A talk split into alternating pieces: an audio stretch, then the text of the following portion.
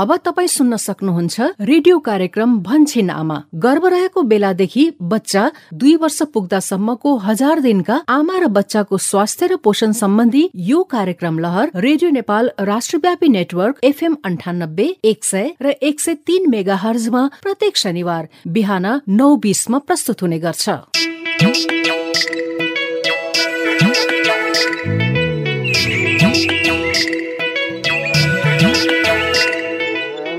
नमस्कार भन्छिन आमाको यो साताको एक सय एकाउन्नौ नयाँ भागमा स्वागत गर्छु म यशोदा कोरोना भाइरस कोभिड नाइन्टिनको संक्रमण पछिल्लो दिनहरूमा हाम्रो देशमा पनि एकदमै बढिरहेको छ। कोरोना भाइरसको यो महामारीबाट आफू आफ्ना बालबच्चा र परिवारलाई सुरक्षित राख्नको निम्ति हामीले साबुन पानीले छिनछिनमा मिची हात धुने अति जरुरी नपरी घर बाहिर नजाने यदि जानै परे मास्क लगाउने अनि अन्य व्यक्तिसँग कम्तीमा दुई मिटरको भौतिक दूरी कायम गर्ने जस्ता स्वास्थ्य सावधानी निरन्तर अपनाऊ कोरोना भाइरस संक्रमणसँग मिल्दाजुल्दा लक्षणहरू देखिएका छन् भने तुरन्त नजिकैको तोकिएको स्वास्थ्य संस्थामा गएर कोरोना भाइरस परीक्षण गराउ। संक्रमण देखिएमा परिवार तथा प्रियजनमा संक्रमण नहोस् भनेर छुट्टै आइसोलेसनमा बसौं।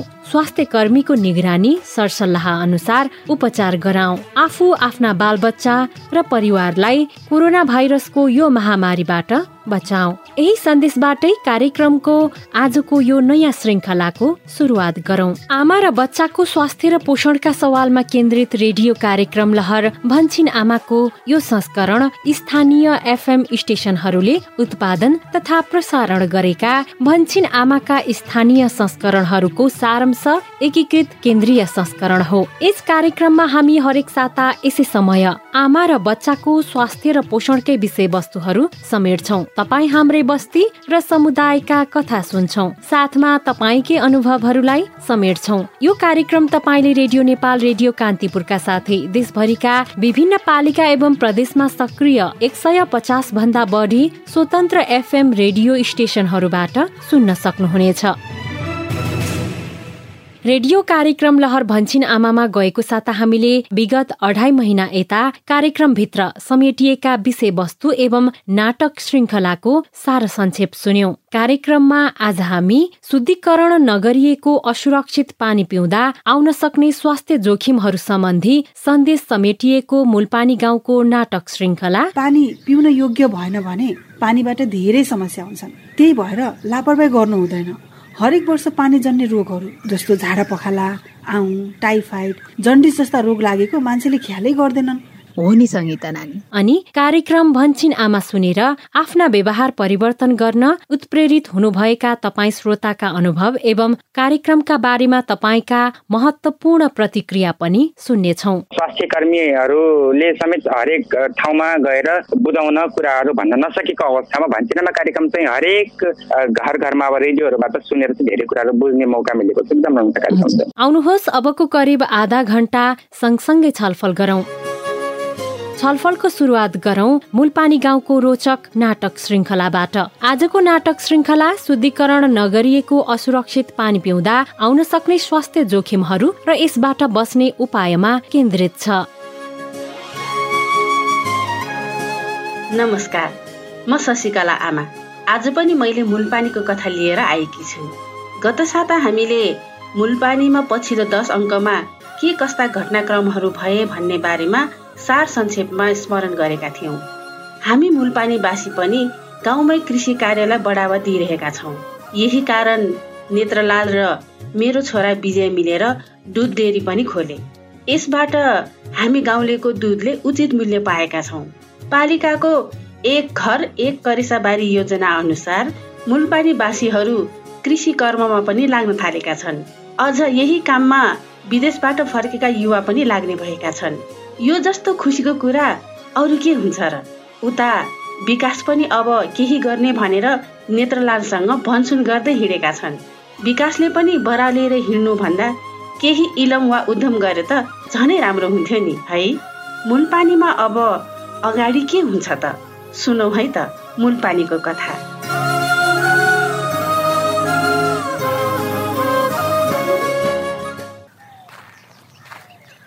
शर्मिला भाउजू म आइपुगेँ है। सङ्गीता नानी भित्रै आउनु न। यस्तो बेलामा भित्र नआउँ होला कि भाउजू? कोरोना भाइरसको डर छ। म त स्वास्थ्य संस्थाबाट आएको। बरु बाहिरै आउनुहोस् न तपाईँ।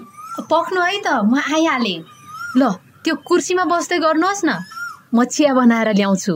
भोक पनि लागेको होला। होइन होइन शर्मिला भाउजू। खाजा खानातिर लाग्दिनँ। नानी बिरामी भइन् रे। के भएर भाउजू? नानीलाई पखाला सुरु भयो। पखाला लाग्दैमा के आँतिएर स्वास्थ्य संस्था आउनु बरु तपाईँ साँझ घर फर्कदा यसो सल्लाह लिउँला भनेर तपाईँलाई फोन गरेकी दिउँछु यसो यता बस्नुहोस् है भनेर। ए ए अनि कसरी पखाला चल्यो त छोरीलाई? के लापरवाही पो भयो कि? पानीले हो कि? अहिले फिल्टर बिग्रेको छ कि? धाराको पानी उमालेर खाने गरेको थियो। निशा नानीले हतार भएर नौमाली दिए भन्नुहुन्थ्यो। ए त्यसैले हो। मैले पुनर्जलीय झोल र जिङ चक्की ल्याइदिएको छु। ए ल लिनुहोस् त। ल यहाँ राखिदिएको छु है। खुवाउने तरिका त थाहा छ नि होइन? अँ थाहा छ। अनि यो जिङ्क चक्की चाहिँ पुरै दस दिनसम्म खुवाउनु पर्छ नि होइन? हो पुनर्जलीय झोल चाहिँ झाडा पखला रोकिएपछि खुवाउन छोडे हुन्छ। जिङ चक्की चाहिँ पुरै दस दिनसम्म खुवाउनु पर्छ ए हुन्छ हुन्छ। अनि तुरुन्तै नयाँ फिल्टर किन्नु पर्यो भाउजू। नत्र पानी उमाल्न झन्झट मान्नु भएन। अब पानी शुद्धिकरणको सजिलो घरेलु विधि भनेको त उमाल्ने नै हो नत्र फिल्टर गर्ने हो। लापरवाही गर्नु हुँदैन भन्ने थाहा हुँदा हुँदै पनि यस्तो भयो। घरको फिल्टर बिग्रियो ल्याइदिनु भन्दा पनि मान्नु भएन उहाँले। फिल्टर त तुरुन्तै किन्नुहोस् है भाउजू। पानीकै कारण समस्या भयो भने झन् दुःख हुन्छ तपाईँलाई। फेरि अरूलाई पनि झाडा पखाला लाग्न बेर छैन। नयाँ फिल्टर नल्याउन्जेल उमालेरै खान्छौँ हामी हो झाडा पखाला अरूलाई पनि लाग्न सक्छ। अहिले लागेकालाई फेरि बल्झिन पनि सक्छ। अनि बारम्बार झाडा पखाला लाग्यो भने कुपोषण पनि हुन्छ। ए कुरा त्यसो पो है। हो नि शर्मिला भाउजू। अब मान्छेहरू आफ्नै धारा कुवा जरुवा कल ट्युबवेलको पानी हो हेर्दा सफा छ र अहिलेसम्म खाँदा कोही पनि बिरामी भएको छैन भनेर खान्छन्। कहिले काहीँ त थाहा हुँदा हुँदै गल्ती हुँदो रहेछ सङ्गीता नानी। गल्ती गर्नु भएन नि भाउजू। पानी पिउन योग्य भएन भने पानीबाट धेरै समस्या हुन्छन्। त्यही भएर लापरवाही गर्नु हुँदैन। हरेक वर्ष पानी जन्ने रोगहरू जस्तो झाडा पखाला आउँ टाइफाइड जन्डिस जस्ता रोग लागेको मान्छेले ख्यालै गर्दैनन्। लागेपछि त लागेको नि। हो नि सङ्गीता नानी। मानिसलाई धेरै रोग पानी तथा फोहोरबाटै त लाग्ने रहेछ नि। हो त्यही भएर पिउने पानीमा सधैँ होसियार हुनुपर्छ भनेको शर्मिला भाउजू। ल अहिले म लाग्छु नानीलाई जिङ चक्की र पुनर्जरीय झोल खुवाउनु होला। बिस्तारै ठिक हुन्छ। नानीलाई केही गाह्रो साह्रो भयो भने भन्नु होला है। अहिले म जान्छु है त। हुन्छ नानी।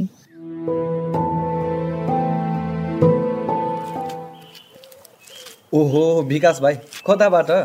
मास्क लगाएर हिँड्या रहेछौ।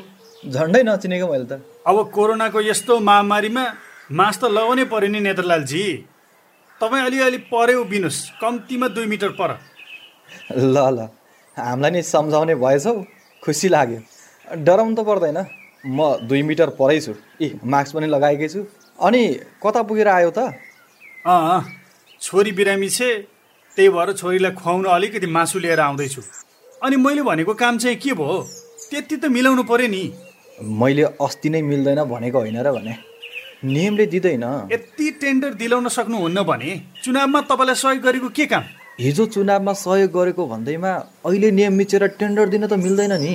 हामी जस्ता जनप्रतिनिधिले यस्तो काम विधि नियम र पद्धति अनुसार गर्नुपर्छ। विधि पद्धतिबाटै पनि त मिलाउन सकिन्छ होला नि। तपाईँले सहयोग गरेपछि तपाईँबाट पनि त अपेक्षा रहन्छ नि हाम्रो। अपेक्षा त रहन्छ तर त्यो अपेक्षा जायज छ कि छैन भन्ने पनि त हेर्नुपर्छ। जनप्रतिनिधि भएपछि सबैको हितमा विधि विधानभित्र रहेर काम गर्नुपर्छ। जनप्रतिनिधिले नियम पालन गरेन भने प्रणाली बिग्रिन थाल्छ काम राम्रो हुँदैन। त्यसको असर त सर्वसाधारणलाई नै पर्छ नि होइन र भने। तर म एउटालाई त्यति फेदी खोलाको ठेक्का टेन्डर मिलाउँदैमा पुरै नियम त बिग्रिँदैन होला नि। नियम मिचेपछि त सकिगयो नि। त्यही देखेर अरूले पनि दबाब दिन थाल्छन्। बरु मैले भनेको मान्छौ भने एकैचोटि ठुलो सपना नदेख विकास भाइ। सानो सानो कामबाट काम सुरु गर। खै के गर्ने हो? तपाईँसँग आश गर्नु पनि बेकारै भयो। अब केही नगरी पनि भएको छैन। के गर्ने पनि थाहा छैन। मैले नियम मिचेर टेन्डर वा ठेक्का दिँदा तिमीलाई पनि गाह्रो पर्न सक्छ। मलाई नि अप्ठ्यारो। त्यसैले अर्थी बुद्धि दिन पो सजिलो छ त नेत्रलालजी मैले त यहाँ साँच्चै काम गर्नु छ। काम गर नै भनेर भनेको हो। मैले भनेको मान्छौ भने त इलेक्ट्रिसियन मोबाइल मर्मतको तालिम लिए पनि हुन्छ। अब यसको माग पनि बढ्दो छ यहाँ। गाई भैँसी पाले त दुध किनिदिने हाम्रै डेरी छँदैछ। हुन त मोबाइलको काम त पहिले पनि मैले गरेको हो। तर छोडियो। अब सोचौँला सानोबाट सुरु गर बिस्तारै बिस्तारै बढाउँदै लग। आखिर काम सानो ठुलो भन्ने हुन्न क्यारे ल ल सोचौँला त्यतातिर पनि। ल त छोरीलाई मासु पकाएर खान पनि दिनुपर्ने छ। ढिला भयो मलाई लागे म अहिले है। ए ल ल विकास भाइ।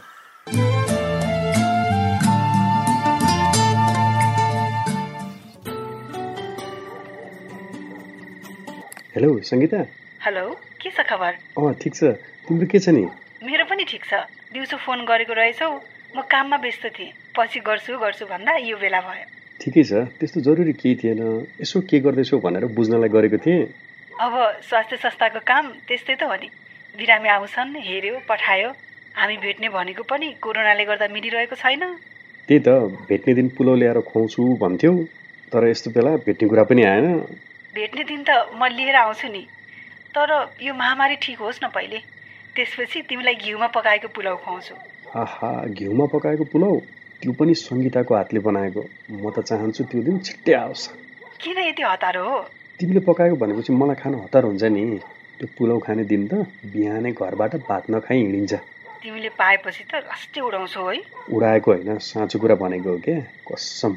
जे होस् तिमीले घरबाट ल्याएको खाजाले मलाई दुईवटा कुराको फाइदा हुन्छ। के दुई कुरा? एक मिठो खाना पाइन्छ। खासमा क्यान्टिनको खानेकुरा मिठो हुन्न क्या? तिमीले बनाएको जस्तो। तिम्रो हातमा त जादु नै छ। मान्छेलाई फकाउन त खुब जाना छौ है। अनि अर्को फाइदा चाहिँ? अर्को भनेको चाहिँ बचत। तिमीले खाजा ल्याएपछि किनेर खानु परेन। त्यसपछि त पैसा बच्यो नि। बचत हुन्छ है। हुन्छ नि। त्यो बचत भएको चाहिँ मलाई राख्न देऊ न त। म सम्हालेर राख्छु नि। त्यसो हो भने पुलाउ खाएकै दिन दिउँला नि त। म पनि हेर्छु नि। दिन्छौ कि दिँदैनौ रहेछ। ल अहिलेलाई चाहिँ बाई है। ल ल बाई गुड नाइट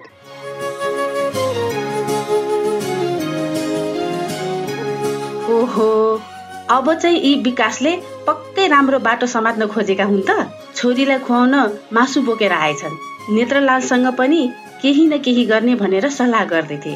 नेत्रलालले पालिकाबाट टेन्डर दिन सक्दिन भन्दा बेखुस देखिएका विकास पछि नेत्रलालले कुनै सिपमूलक काम सिकेर अघि बढ्न सल्लाह दिएपछि भने उनको सुझाव मान्लान् जस्तो गरेका छन्। यता शुद्धिकरण गरेर सुरक्षित नबनाई पानी खुवाएको हुनाले शर्मिलाको छोरीलाई पखाला चलेको थियो। तपाईँले चाहिँ यस्तो गल्ती नगर्नुहोला है। पिउने पानी हेर्दा सफा भनेर मात्र हुँदैन। उमालेर वा फिल्टर गरेर सुरक्षित बनाएर मात्र पिउनुपर्छ। उता अरुण र सङ्गीता बीच फोनमा रमाइलो कुराकानी भएको पनि हामीले सुन्यौं। अब आउने दिनमा मूलपानीको घटनाक्रमले कस्तो मोड लिएला? थाहा पाउनका लागि रेडियो कार्यक्रम भन्छिन आमामा मूलपानीको कथा सुन्दै गर्नुहोला है। आजलाई अर्को सातासम्मको लागि म शशिकला आमा चाहिँ छुट्टिए है त। भन्छिन आमा सुन्दै गर्नुहोला। नमस्ते। यस बेला हामी रेडियो कार्यक्रम भन्छिन आमा सुनिरहेका छौँ। भन्छिन आमा परिवारकै स्वास्थ्यका लागि।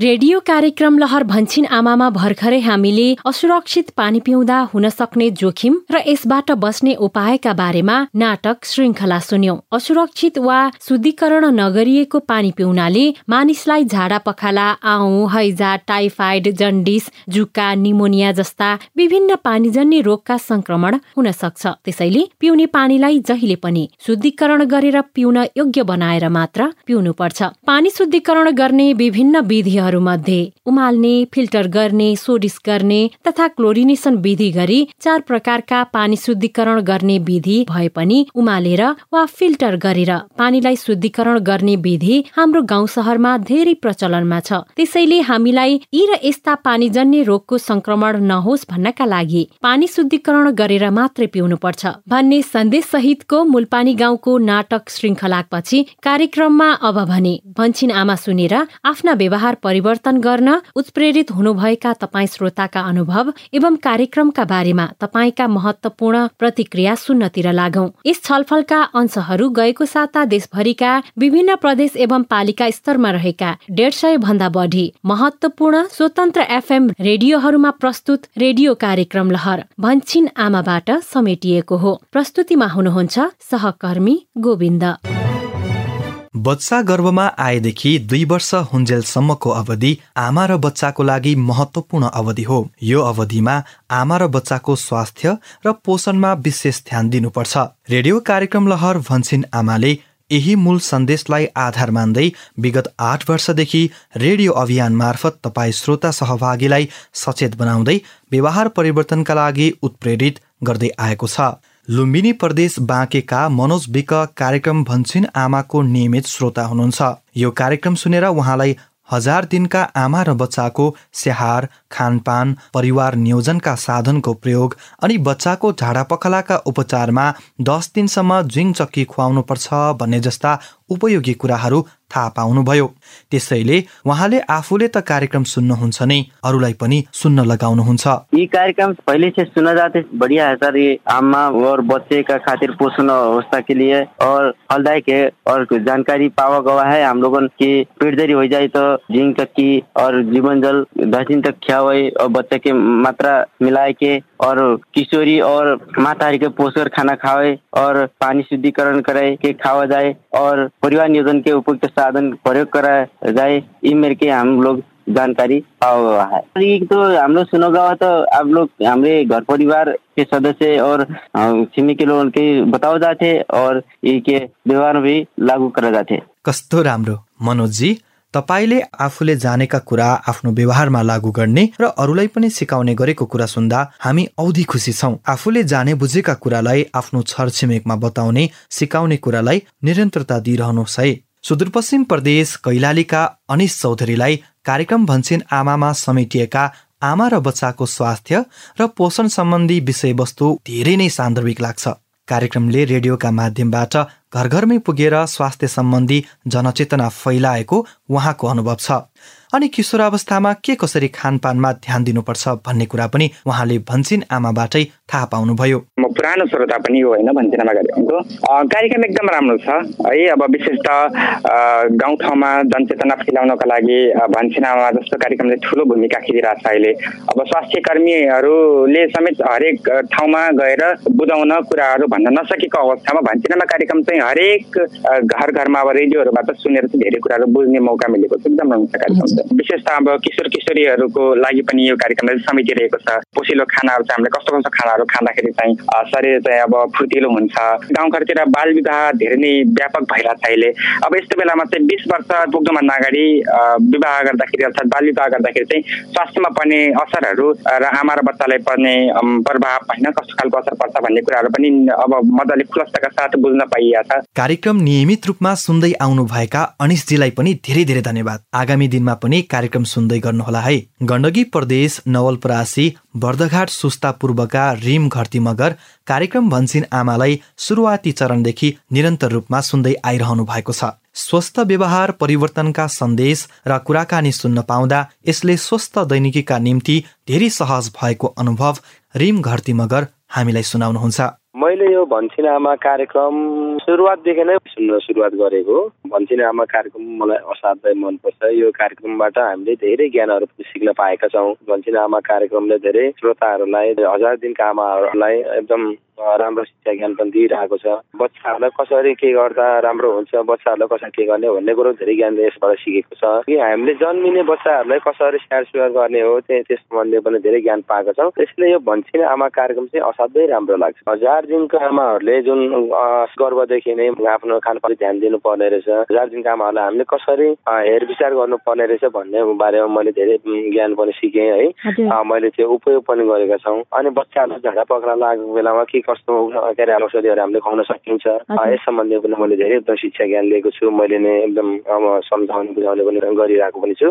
रिमजी कार्यक्रम भन्छिन आमा सुनेर व्यवहार परिवर्तन गर्नुभएको सुन्दा हामी धेरै नै खुसी छौँ। लुम्बिनी प्रदेश रूपन्देहीका जङ्गबहादुर हरिजनलाई हजार दिनका आमा र बच्चालाई कसरी स्वस्थ बनाउने भन्ने सम्बन्धमा भन्छिन आमा कार्यक्रममा हुने छलफल एकदमै उपयोगी लाग्यो। कार्यक्रममा आगामी दिनमा बच्चाको खानपानमा कसरी ध्यान दिने र अहिले कोरोनाको महामारी चलिरहेकोले यो बेलामा गर्नुपर्ने सरसफाइका बारेमा कार्यक्रममा अझै छलफल भए हुन्थ्यो भन्ने उहाँको सुझाव छ। कार्यक्रम एकदम बढ़िया लागल। हजार आमा के बच्चा के हमन के स्वास्थ्य सुरक्षा व्यवस्थापन संबंधी कार्यक्रम चलल बहुत बढ़िया लागल है।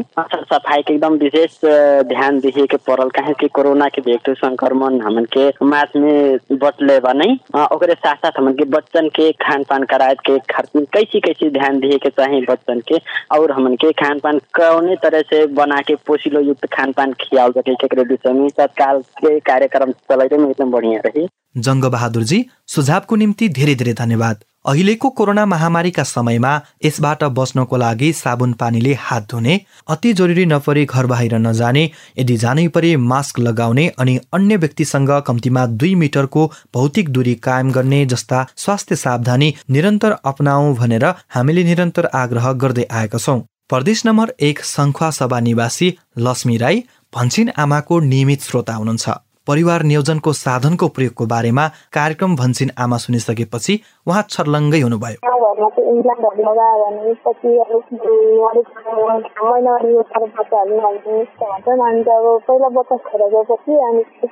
लगातार बस्यो भने चाहिँ बच्चा नरहने भन्छ गाउँघरतिर चाहिँ होइन। त्यो भ्रम त्यो धेरै सिकेको छु कतिपयहरूले त अब बुझेको हुँदैन घर परिवारमा पनि होइन। तर त्यस सुनेपछि चाहिँ अब कतिपयहरूले बुझ्नुहुन्छ बुझे अनुसार गर्नुपर्ने हुन्छ। लक्ष्मीजी तपाईँलाई पनि धन्यवाद। हो परिवार नियोजनको साधन प्रयोगका बारेमा तपाईँ हाम्रो समुदायमा धेरै भ्रमहरू छन्।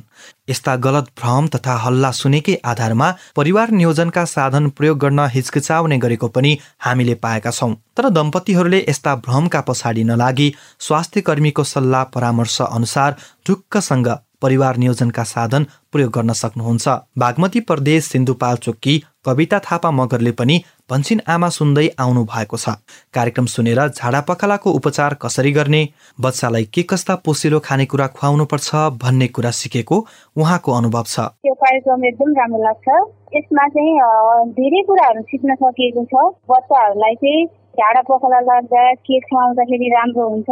बच्चाहरूलाई अब राम्रोसँग स्याहार सुसार अनि बच्चाहरूलाई राम्रोसँग केयर गर्ने पोसिलो खानेकुराहरू खुवाउने अनि देखि लिएर हरेक कुराहरू चाहिँ गरिरहेको थियो कविताजीलाई धेरै धेरै धन्यवाद। सुदूरपश्चिम प्रदेश बैतडीका नरेन्द्र विष्टलाई कार्यक्रम भन्छिन आमामा समेटिएको स्वस्थ खानपान बच्चालाई झाडा पखाला लाग्दा पुनर्जलीय झोलसँगै जिङ चक्की खुवाउनुको महत्व साबुन पानीले हात धुनुको महत्व किशोर किशोरीलाई आइरनजन्य खानाको महत्व स्वच्छ पानीको प्रयोग विषयक छलफलहरू उपयोगी रह्यो। कार्यक्रम भन्ने सिनेमा चाहिँ मलाई एकदम भौती भौती निको लागेको छ त्यहीबाट हामीले चाहिँ हाम्रा गाउँघरमा जुन आमा बुवा त्यसै गरेर हजार दिने आमा हरेक बच्चाको बारेमा बहुतै ज्ञान प्राप्त गरिरहेको बहुतै कुराको चाहिँ व्याख्या विश्लेषण गरिन्छ उपचार कसरी गरिदिया जसो खाना खुवाउने कसरी टिका खुवाउने कसरी खुवाउने भन्ने विविध कुराहरूमा चाहिँ बहुतै बहुतै व्याख्या विश्लेषण गरिन्छ तयको समाधानलाई गद्य गरिन्छ कार्यक्रम भन्ने सिनेमापछि प्रसारण हुन्छ यो कार्यक्रम मलाई चाहिँ बहुतै बहुतै निको लाग्छ हाम्रा गाउँघरतिर जसो नबिया आमा बुवा बुढापाका आमा बजिया हुन तसो गरेबाट अशिक्षित जो बालाले भनौँ बाला बुढा सपाउनेलाई चाहिँ यो कार्यक्रमले हाम्रा स्थानीय स्थानीय भाषामा चाहिँ एकदम प्रसारण हुने हुनाले चाहिँ यो कार्यक्रम सबैले बुझ्छन् सबैले सुन्नान् जसो हम नसुन्नानलाई यो कार्यक्रम सुन यो निको छ यो पछि हामीलाई बहुतै फाइदा हुन्छ।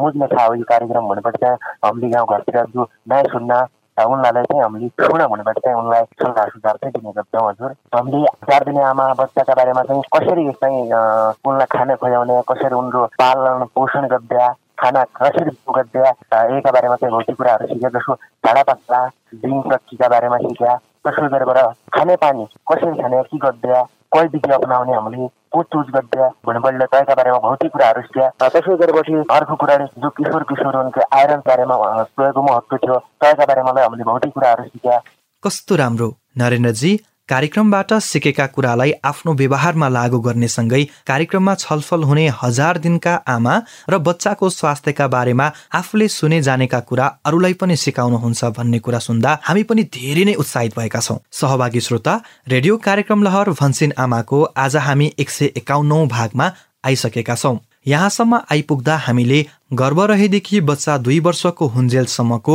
हजार दिनको अवधिमा आमा बच्चाको स्वास्थ्य र पोषणमा ख्याल गर्नुपर्ने विभिन्न सवालमा छलफल गर्यौं।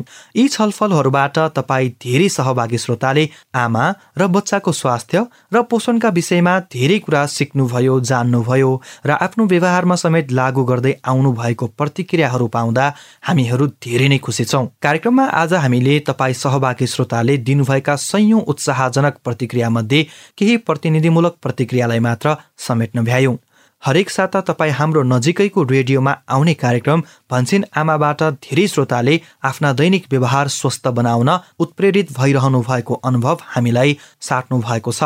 र तपाईँहरूका सबै सल्लाह सुझाव प्रतिक्रिया हामीले सुनेका छौँ। र आगामी दिनमा क्रमशः प्रस्तुत गर्दै जाने पनि छौँ। तपाईँहरूका यिनै उत्साहजनक माया सद्भाव नियमितता र सहभागिताले हामी आज भन्छिन आमाको एक सय एकाउन्नौ भागसम्मको यात्रा पूरा गर्न सफल भएका छौँ। कार्यक्रमलाई निरन्तरता दिनको लागि आगामी दिनहरूमा पनि यहाँहरूबाट यस्तै हौसला र सहभागिताको आशा गरेका छौँ।